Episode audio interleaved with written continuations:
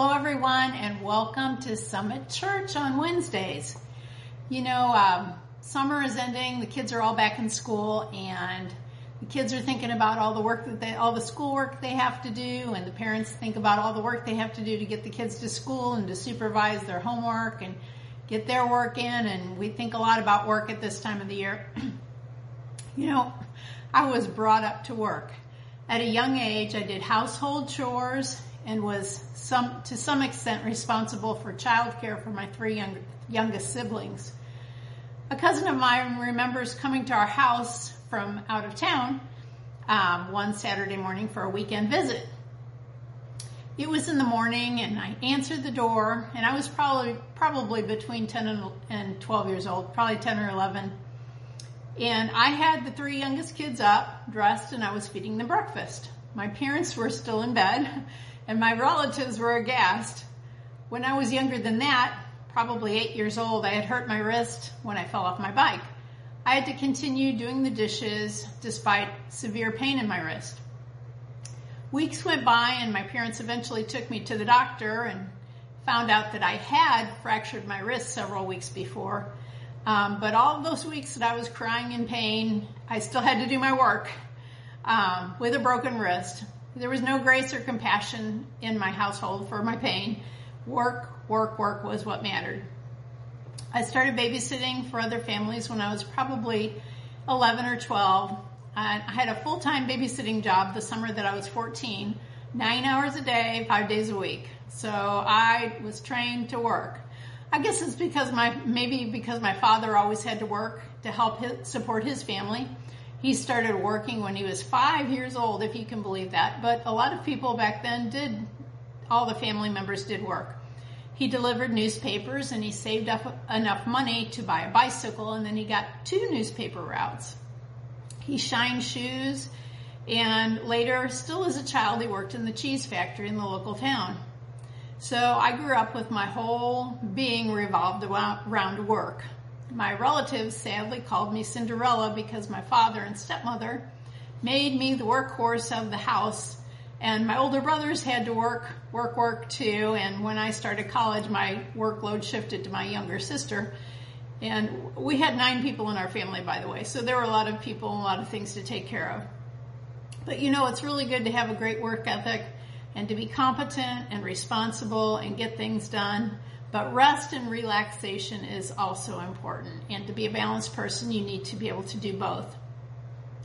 God is our greatest example. In the book of Genesis, it says, And on the seventh day, God ended his work, which he had done, and he rested on the seventh day from all his work, which he had done. Then God blessed the seventh day and sanctified it, because in it he rested from all his work, which God had created and made. So um, even God himself has a day to rest, and uh, a day that's called holy, and it's for our refreshment and our uh, uh, relaxation. Um, working all the time isn't healthy for you in any way. It's not healthy for me. It's not healthy for you in any way. It's not what God wants for our life. It's important to take regular times to rest and times to be quiet, times to meditate on the Word of God, to pray, and to listen to God. It's also important to take those rest times and, and, and take a break and develop our family relationships and other friendships. Do you know that Jesus knew the importance of rest? You know, you might think, you know, well, Jesus knew he had three years on this earth. He was going to just work all the time to, to preach the gospel and to let everybody know the good news. But no, he took time to rest too. In Mark 6, verse 30, it says, The apostles gathered around Jesus and reported to him all that they had done and taught. So the disciples were working too. In verse 31, then, because so many people were coming and going that they did not even have a chance to eat, he said to them, Come with me by yourselves to a quiet place and get some rest. So they went away by themselves in a boat to a solitary place. So Jesus knew the importance of rest. He knew the importance of his disciples resting. So rest and relaxation is part of a balanced life. God loves us and cares about us and wants us to rest. This goes for our mind and our body, but also for our spiritual life. When Jesus was here on this earth, um, many of the Jewish peoples felt they had to work very, very hard to be pleasing to God. Um, the feast, the ceremonies, the sacrifices, the rituals, um, and all these things that were added on top of all that uh, by the Jewish, by the Pharisees, um, rules and regulations and all kinds of things the Pharisees imposed. They felt like their work, they had to work for their salvation and work to please God. It was a really heavy burden that nobody could really accomplish, and there was no spiritual rest. Bill Bright has said working constantly may be, may may be visible proof that deep inside we do not trust God. So if we have feel like we have to work all the time, work spiritually all the time, maybe it shows that we're not really trusting God. You know, we're sometimes faced with the problem that, that the Jews during Jesus' time were faced with. You know, I was brought up in a denomination that had many uh, things that you had to do to eat, earn eternal life. There was even, when I was really young, you could even buy what was called indulgences to help other people out of purgatory. Um, that's that's a work that you do uh, for someone else's salvation. Um, well, we subsequently, because of all this, we feel like we have to do things to work to please God. Thoughts bombard us sometimes like, did we pray enough? Did we read our Bible enough? Did we serve in the church well enough? Did we give enough to the poor? And on and on and on our thoughts can go. But God has an answer for that, and it's a good one. In Hebrews 4, verse 9, it says, There remains then a Sabbath, rest for the people of God, for anyone who enters God's rest also rests from his own work, just as God did from his. Let us therefore make every effort to enter that rest, so that no one will fall by fall by following their example of disobedience. So God has a place for us in Him that is a place of rest. It's a place where we don't have to work for things. We don't have to work to please God. But how do we enter that rest? By totally and completely trusting in what Jesus did for us. Just, just falling back on the assurance of what Jesus did for us.